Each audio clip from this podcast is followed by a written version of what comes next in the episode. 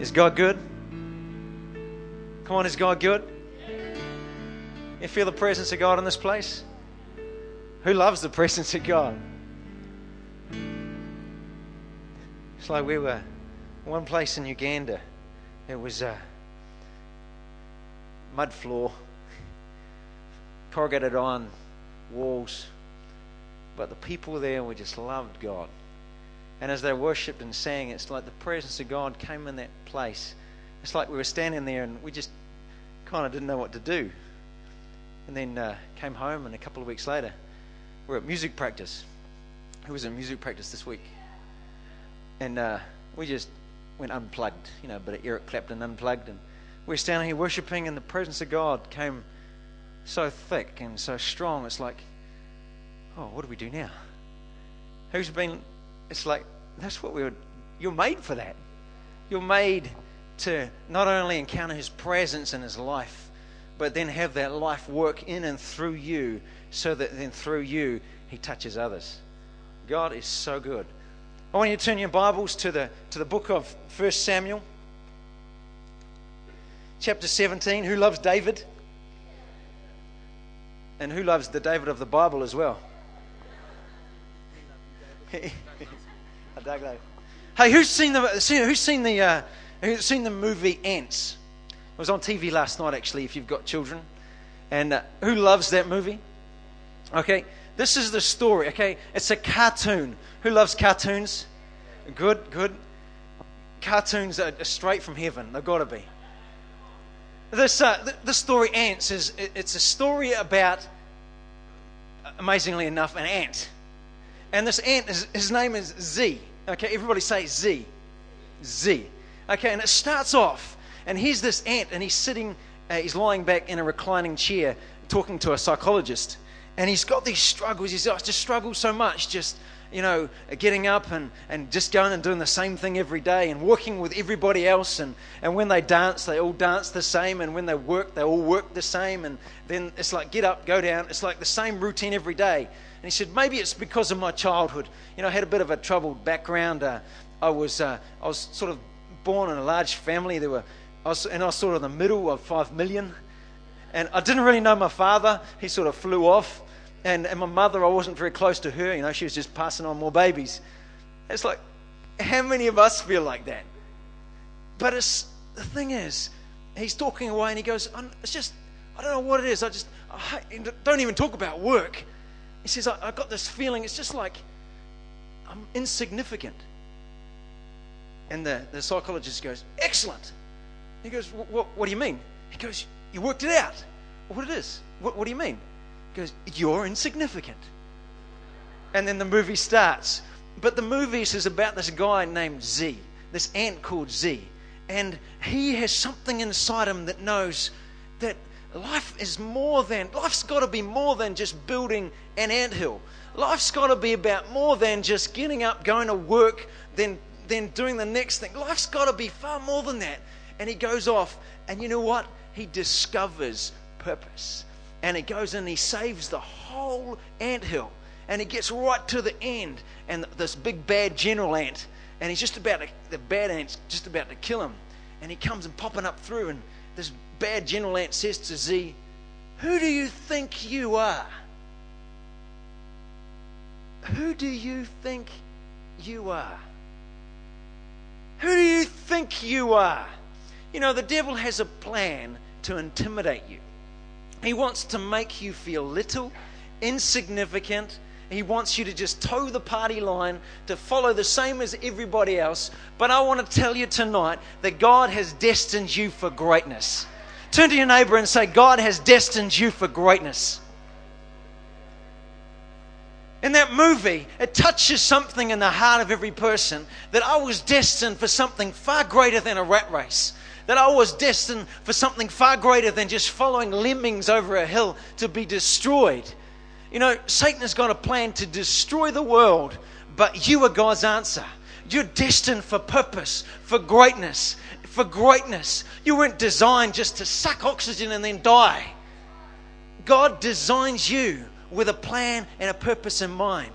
It's like the Bible says right from the beginning that you were made in the image and likeness of God, the Creator. You were made like God. That He took you and He placed you in the earth and He gave you a mandate to tend and keep it.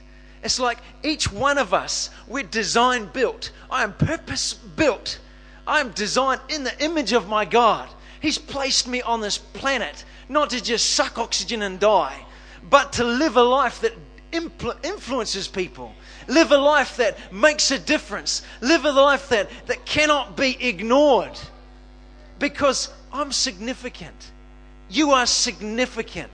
You're sitting in this place not because you're just another byproduct of evolution, but you're designed by a creator with a purpose, with a mandate to come and into this place and change lives.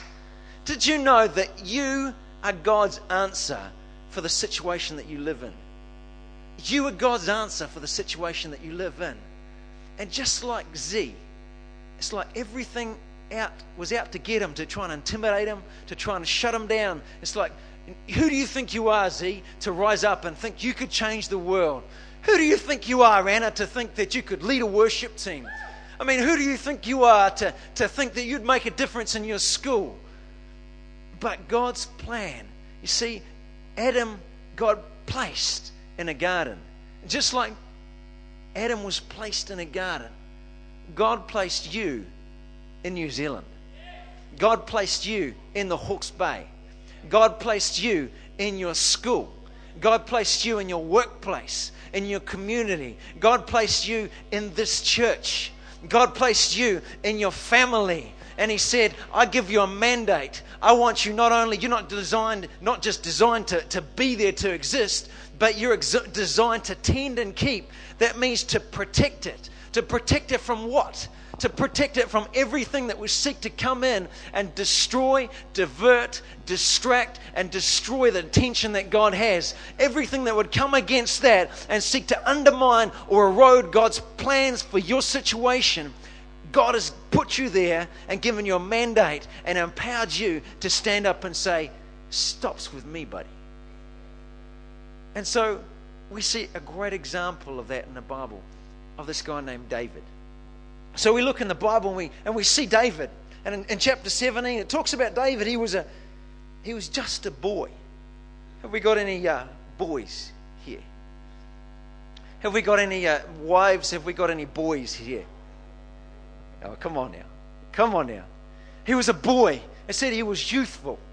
It's like he liked a bit of fun. He was ruddy. You know, the acne was still coming out. It's, it's like he still had the, the, the zit on his nose, and this. It's like you still. It's like this. He's still struggling to shave. He had this bit of fluff. It said he was youthful and ruddy. They said he was the youngest of eight sons. And if that's a big family, and if you're the youngest, you feel insignificant. You think, oh, I mean, everybody else has gone off, and you know, his older brothers. You know, he's one of the key guys in the army, and and and it ranks down, and then there's David. You know, so much so that they throw a party for an important person, and they just leave David out looking after the sheep. I mean, how would you feel? You know, Queen comes to town, or you know, it's great things happening in town, and and it's like, oh, David, actually, uh, we forgot to invite you, and you're one of the family. How would you feel? So we've got this guy, David, but he was different. He carried something different. He had a life about him because he knew something about it. It's like it says this it comes to this day, and, and uh, David's brothers are in the army and they're fighting the Philistines. And so David's father, Jesse, comes to David and says, Hey, Dave, hey, I want you to come over here. Um, I've got some cheese and I've got some bread, and I want you to take that to your brothers. So David, being the good son that he is, he figures, Oh, yeah, okay, then, Dad. And so he cruises off and he takes this cheese and this bread to battle. But he was actually sent to the battle. You catching that? He was actually sent to, he didn't he thought he was just taking bread and cheese, but he was sent to the battle. Do you know you are sent to a battle? You're sent to a battle. You're sent to your situation, your workplace, your community, your environment, and it's a battle. It's a battle between good and evil. It's a battle between right and wrong. And you know what is right because God has placed His Spirit inside of you. And you don't even know it sometimes, but God has sent you to where you are. And it's a battle, and He's put in your hand the things that you will need to overcome. Because God has destined you for greatness. God has destined you for dominion. He's placed something inside of you that will just is not happy with average. It's like we've got a, a school system today that it's like, you know, as long as you just pass, as long as you just, you know, you just do okay, then that's okay in life. But that's not good enough. That's not pursue excellence. Be the best that you can be because there's something inside you that will not accept anything less than that unless I give myself to all that I could be. Or do I just withdraw and say, oh, yeah, that's, that's okay, and just never be satisfied in life? It says this number one, that he was sent to the battle. And he goes along to the battle and he drops the cheese off, he thinks, I want to see a bit of action. So he goes to the front line and he hears of this guy named Goliath. And Goliath's kind of this big, hulking, three meters tall, sort of slightly bigger than me, but just like this massive, big, hulking dude with huge big spear, huge big shield, and he comes out and he says, I defy the armies of Israel. Choose a man, come on and bring it on. Come on, fight me. It's like the WWF wrestling. He said, Come on. He's talking it up. He's talking up like Mike Tyson just on his recent fight. I told her no about that. It's like, we don't worry about that. And and he's just talking it up and, and he's saying, Come on, come on, fight me. And he says, When he spoke, it's like all the Israelite soldiers were intimidated and they freaked out and they'd withdraw.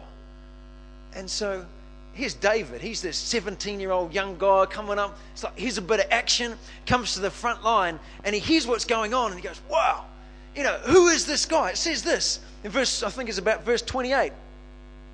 Verse 26, it says, See, David's come up. He's brought the cheese and the bread, dropped it off. He's run to the front line. He's heard this guy, Goliath, speaking and saying, Yeah, come on, fight me, come on, beating his chest. And he says this Who is this uncircumcised Philistine that he should defy the armies of the living God? Who is he? Who does he think he is? You see, he was sent to the battle. Not only that, but he heard, he heard Goliath defying he heard Goliath coming in and saying, I want to rip your head from your body. I'm going to chuck your carcasses to the birds of the air. I want, I'm going to rule over you. You're going to serve me. And something on the inside of him rose up and said, This is not right. This is not right. Just like when Jesus came in the New Testament, he walks into the temple and this is a temple supposed to be where the presence of God is and people worship loving God. And it's full of these people with their businesses and, and with chickens and, and with pigeons. And so Jesus sits down and he starts to make a whip. And something rises up in the side of him because he saw and he heard this is not right. You know, how do you respond when you see something that's not right in your school? Maybe you heard about the civil union bill and you think, oh, yeah, well, whatever. Or does something rise up inside of you and say, this is not right?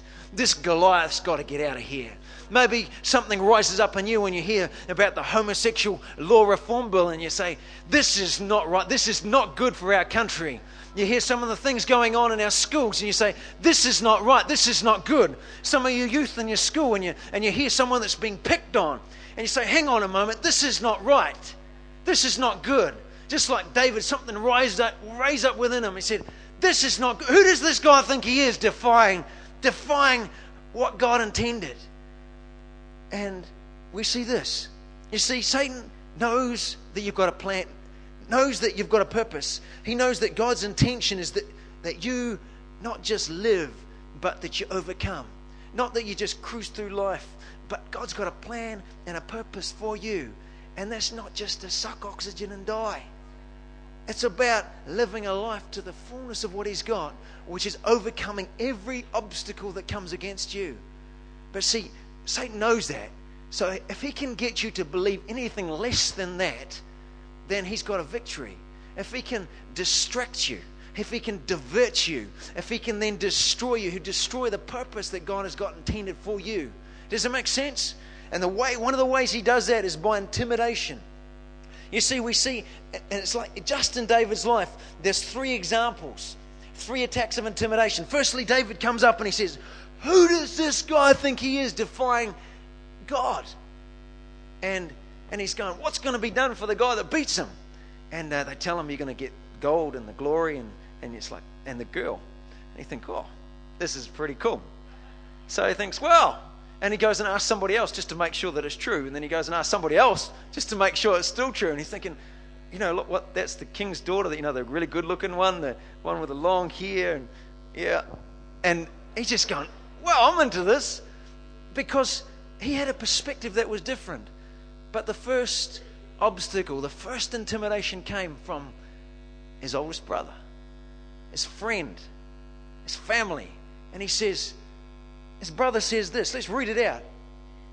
Says this in verse 28. It says, Now Eliab, his oldest brother, heard when he spoke to the men, and Eliab's anger was aroused against David. And he said, Why did you come here? And with whom have you left those few sheep in the wilderness? I know your pride and your insolence of heart, for you have come down to see the battle. What's he saying? He's saying, Who do you think you are? David, who do you think you are coming down here?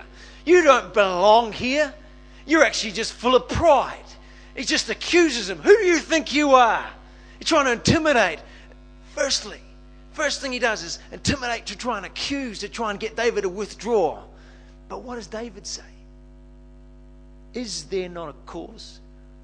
Older brother, friend, you miss the point altogether.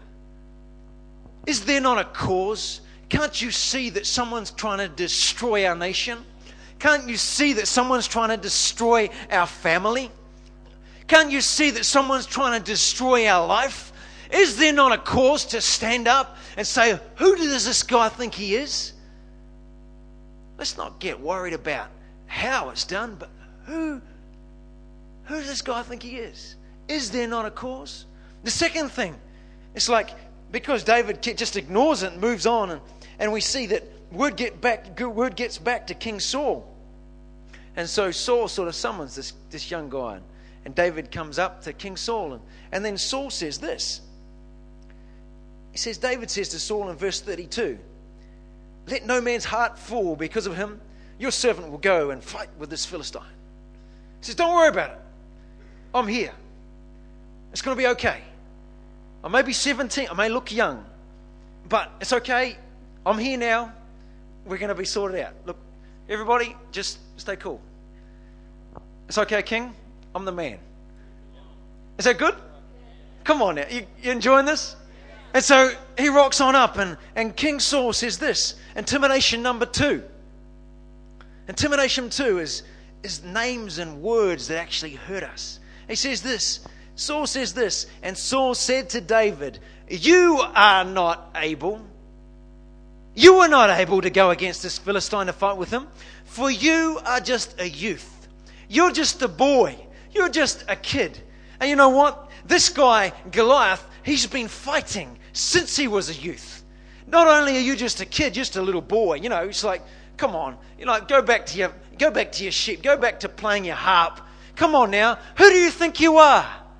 Who do you think you are to think that you could make a difference in this place? Come on. Come on. Who do you think you are? You know, we say that thing sticks and stones will break my bones, but words will never hurt me. You know what? I know words can kill you. And I went through a place about 10 years ago and I thought, right, I'm going to stand up and I'm going to make a difference. You know, I, I, believe that God's put a purpose in my life. And this was a big farm, and there were 20 guys, and I was just one of that 20. And all of them are unsaved and pretty much going their own way. And I thought, no, God, I want to stand up and I want to make a difference in this place. So I was stupid enough, maybe, or zealous, maybe a little bit lacking of wisdom. Or I thought, right, now it was the easiest way. So I put my Bible, bang, out on the desk and bunking with this uh, with a second year cadet. And I thought, sweet ass, you know, it's like I'm just going to do this. And you know what? Over those two years, we used to have a bit of fun and, and we have a great time. And I had a great time. And but there were times when we'd have what's called a packing. So uh, where the thing is, my life was different. My life stood up for something different, and I, it's like I wouldn't step back down from who I was. And so what that did is that intimidated them and that made them jealous, especially when I was getting all these prizes. And so what we used to have is we'd have what's called a packing, where you'd have nine guys onto one, and it'd be kind of a play fight. And that was great. You know what? I, I actually quite enjoyed that because I could hold my own. But it was more than that. There were words spoken, there were names called, and that was what hurt me the most. It's like I could handle the physical side of it, but it was the words that actually lodged in my soul. You know, you're just a dog.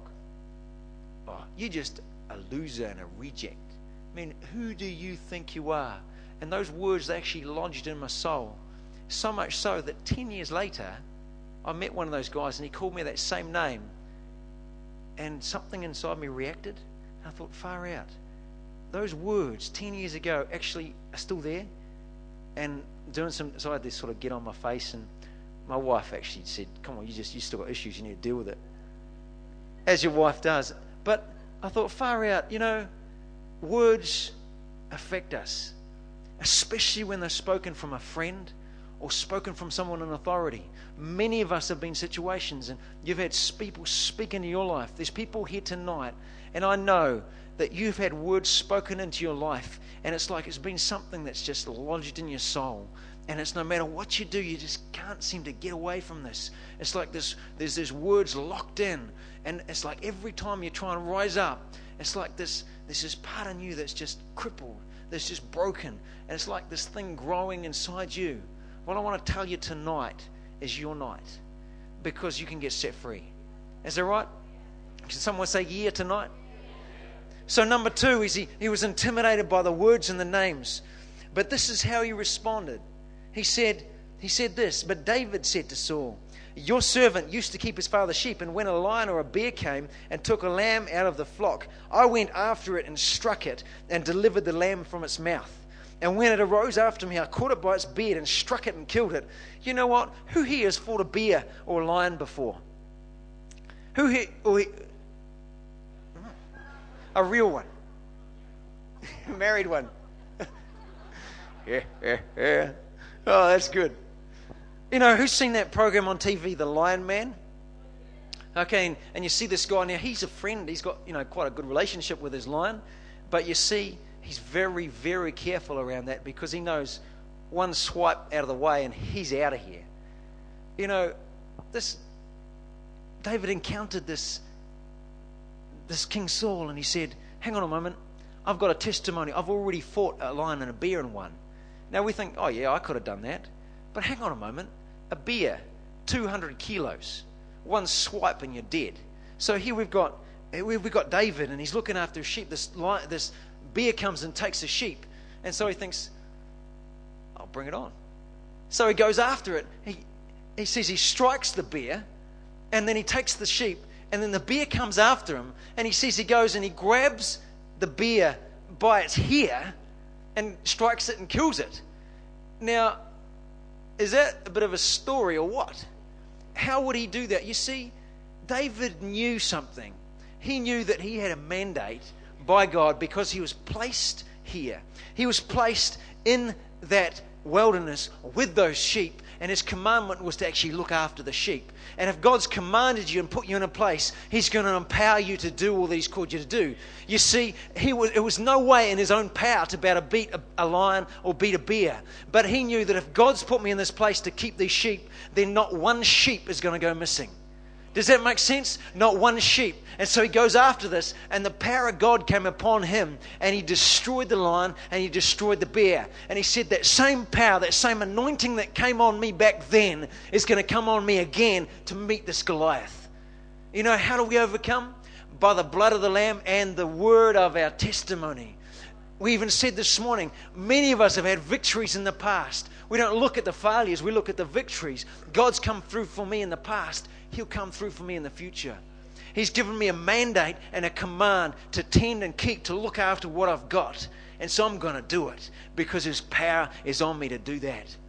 You know, I was in, when I was in Uganda, I, I thought, I came back and I was thinking, and it's, it's like I was praying, and suddenly I had this thought who do I think I am to be able to go and speak to these pastors and leaders? And then I, it's like, and immediately this thought came into my head the same story. It's like, have I not called you? Have I not chosen you?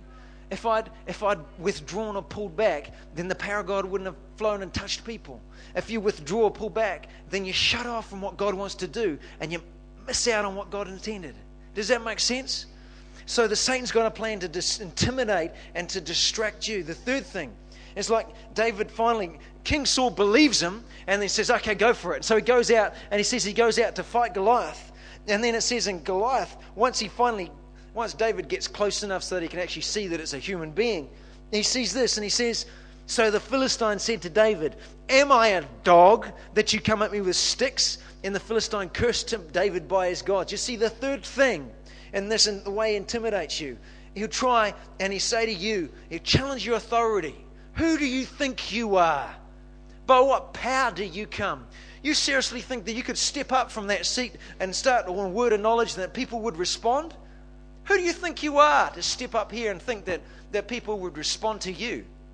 Who do you think that you are when, uh, when you stand up that the power of God will flow? He'll challenge your authority. He'll challenge your ability. Come on, who do you think you are to preach? Who do you think you are to make any difference in your school? Who do you think you, you're not able to do that? And the third thing is he'll challenge your appetite. Come on. It says, Philistine said to, to David, he said, I'm going to rip you apart. So he challenged his, Are you sure you really want to do this? Come on. Are you sure you want to do this? See, you're trying to intimidate him, causing him to back down. But what did David do? It said that something rose up inside of David, and he said, You come at me with a sword and a spear and a javelin. But you see, I come against you. You see, you defy me. You think you defy me, but you're actually not defying me. You're defying God because I represent Him. Just just back then when I was I was tending and keeping those sheep, and that and that bear came and that lion came, that lion and that bear was defying God because I've got a God-given mandate to protect and keep what I've got. And so he says, You come at me with a sword and a spear and a javelin, but I come against you in the name of the God of the armies of Israel, the Lord of hosts, whom you have defied. You haven't defied me, you've defied him, so you better look out. It's just like Mike was saying, Pastor Mike, this morning. It's like this guy, David Hogan, that's going to come and preach to us. He was held up with a gun to his head and said, and said, Come on, you've got to renounce who you are, or I'm going to shoot you. And he says to him, What, you trying to scare me with heaven? It's like he had a different perspective. Who do you think you are? You're defying God. And he says, This is what I'm going to do. So he makes a bold declaration of who he is, of the authority that he has, and what he's going to do. He says, I'm going to cut your head from you. I'm going to feed the carcasses of the Philistines to the birds of the air and the beasts of the earth, that all the earth may know that there is a God. That all the earth may know that there is a God in my family, Hastings, New Zealand. That all the earth may know that there is a God in Amy's school. That all the earth may know that there is a God in your workplace because you choose to stand up and you choose to say, I'm not going to be intimidated by what's going on in this place because my God is able. You see, there's three things that David knew. Why, why was it that David could overcome? Firstly, he knew who he was. He said, I'm a servant of the Most High God. I actually don't live for myself, I live for Him. And as I live for Him, then His power comes on my life. Second thing, he knew his purpose. He knew he was de- designed for dominion. He was placed in that land. He had a revelation of who he was. I'm, I'm called of God to be in this place for this purpose, to make a difference. I'm called to be here in this workplace, in this school, in this church, in this family to make a difference. And these things that are coming against me, God has called me to rise up and to protect and keep it. He knew his purpose. God has given you a purpose to make a difference. Then the third thing is he knew the power behind the purpose. He knew God. It says the Bible says that they then know their God shall be strong and do great exploits. He knew that it wasn't by his strength that he beat the Goliath. He knew that it wasn't by his strength that he beat the lion. And it wasn't by his strength that he beat the bear, but it was by the Spirit of God coming upon him and empowering him to do something that was beyond himself. You know what? Every time that we step up and step out, something beyond ourselves, the power of God comes. You know, tonight, the first thing that we need to do is to come in a relationship with Jesus Christ. I wonder if there's anybody here and you say, the first thing that, oh, I don't know Jesus Christ. I don't, I don't have a relationship with this guy. I, I don't even know, I, I don't even know him. And you say, I want to come into a relationship with this man, Jesus Christ. I've, I may have heard about him, I may have heard, heard all these different things about him, but I don't know him. If that's you tonight and you say, I want to know this Jesus Christ, who you're talking about, I want you to put your hand up. If that's you tonight, say, I want to meet this Jesus. I want to come to know this Jesus Christ that you're talking about. If that's you tonight, I want you to quickly put your hand up. That's me tonight. Is anyone here tonight? Say, that's me. You know, the second thing is, is there's many of us that, unlike David, when the intimidation that's come, we've actually backed off. We know that there's a part inside us that is actually withdrawn and is shut down. And we just we wish we could look back to past success and past victory. But we know that all we can remember is this past failure. And all I can think of is, is the words that have come and, and hurt and destroyed me all I can think of as I've been talking tonight is, is these words that have actually come and they've lodged in my soul. You know, if that's you tonight, tonight's your night. Because God has designed you with a purpose to make a difference. And it doesn't matter what you've gone through, it doesn't matter how difficult it has been for you. My God can restore. Not only does He restore, but He heals on the inside out. And then He causes us to arise. You know, one of the things that I've battled the most with in my life is insecurity. Is to be able to stand up in front of people and boldly declare who I am. But I know if God can restore and change and grow me, then God can touch anybody. I know there's many people here tonight. And as I've been speaking, it's like, you know, it's like there's something inside you that says, That's me. I've been intimidated. I've backed off. I've, I've lost sight of what I'm here for because there's something that's lodged in my soul. Maybe you're here tonight and there's been authority figures that have spoken words that have really hurt you and they've lodged inside you. You're just a reject. You're just an idiot. Who do you think you could be? Well, I want to tell you tonight's your night. We're going to stand up, we're going to sing this song. And I know the presence of God is here tonight to change and set you free. I want you to quickly come to the front. Don't wait for, say, right, now's the time, but say, God, I want to be set free because I want to be your man, your woman in this place. I hear what you're saying. I hear what you're saying tonight, and I respond to you. Let's stand and sing.